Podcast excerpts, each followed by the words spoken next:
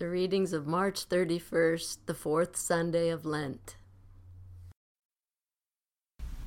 Joshua five, nine to twelve.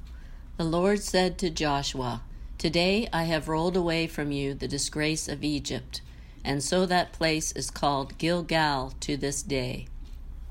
While the Israelites were camped in Gilgal, they kept the Passover in the evening on the fourteenth day of the month in the plains of Jericho. On the day after the Passover, on that very day, they ate the produce of the land, unleavened cakes, and parched grain. The manna ceased on the day they ate the produce of the land, and the Israelites no longer had manna. They ate the crops of the land of Canaan that year. Psalm thirty-two, the joy of forgiveness. Happy are those whose transgression is forgiven, whose sin is covered. Happy are those to whom the Lord imputes no iniquity, and who, in whose spirit there is no deceit. While I kept silence, my body wasted away through my groaning all day long. For day and night your hand was heavy upon me. My strength was dried up as by the heat of summer. Then I acknowledged my sin to you, and I did not hide my iniquity. I said, "I will confess my transgressions to the Lord," and you forgave the guilt of my sin. Therefore, let all who are faithful offer prayer to you. At a time of distress, the rush of mighty waters shall not reach them. You are a hiding place for me. You preserve me from trouble. You surround me with glad cries of deliverance. I will instruct you and teach you the way you should go. I will counsel you with my eye upon you. Do not be like a horse or a mule without understanding, whose temper must be curbed with bit and bridle, else it will not stay near you. Many are the torments of the wicked, but steadfast love surrounds those who trust in the Lord.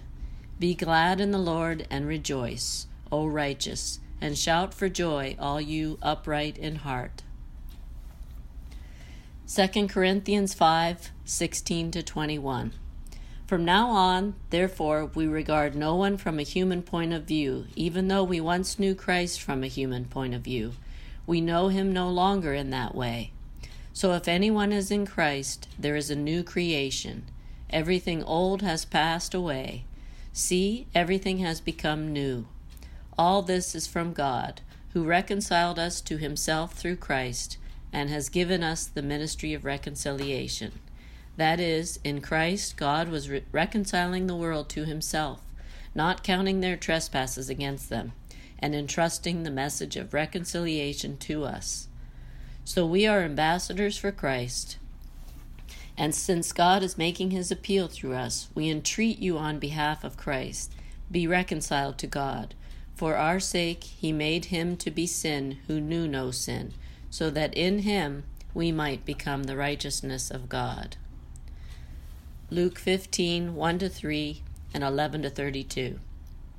Now all the tax collectors and sinners were coming near to listen to him, and the Pharisees and the scribes were grumbling and saying, "This fellow welcomes sinners and eats with them." So he told them this parable.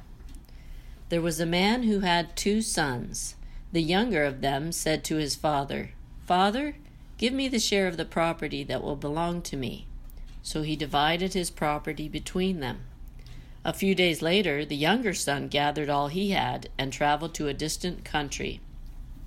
And there he squandered his property in dissolute living. When he had spent everything, a severe famine took place throughout that country, and he began to be in need. So he went and hired himself out to one of the citizens of that country, who sent him to his fields to feed the pigs. He would g- gladly have filled himself with the pods that the pigs were eating, and no one gave him anything. But when he came to himself, he said, "How many of my father's hired hands have bread enough and to spare, but here I am dying of hunger. I will get up and go to my father, and I will say to him, 'Father, I have sinned against heaven and before you. I am no longer worthy to be called your son. Treat me like one of your hired hands.'" So he set off and went to his father. But while he was still far off, his father saw him and was filled with compassion. He ran and put his arms around him and kissed him. Then the son said to him, Father, I have sinned against heaven and before you. I am no longer worthy to be called your son. But the father said to his slaves, Quickly bring out a robe, the best one, and put it on him. Put a ring on his finger and sandals on his feet. And get the fatted calf and kill it, and let us eat and celebrate. For this son of mine was dead and is alive again. He was lost and is found. And they begin to celebrate. Now his elder son was in the field, and when he came and approached the house, he heard music and dancing. He called one of the slaves and asked what was going on. He replied, Your brother has come, and your father has killed the fatted calf because he got him back safe and sound. Then he became angry and refused to go in. His father came out and began to plead with him. But he answered his father, Listen, for all these years I have been working like a slave for you, and I have never disobeyed your command. Yet you have never given me even a young goat, so that I might celebrate with my friends. But when this son of yours comes back, who has devoured your property with prostitutes, you killed the fatted calf for him. Then the father said to him, Son, you are always with me, and all that is mine is yours. But we had to celebrate and rejoice, because this brother of yours was dead and has come to life. He was lost and has been found.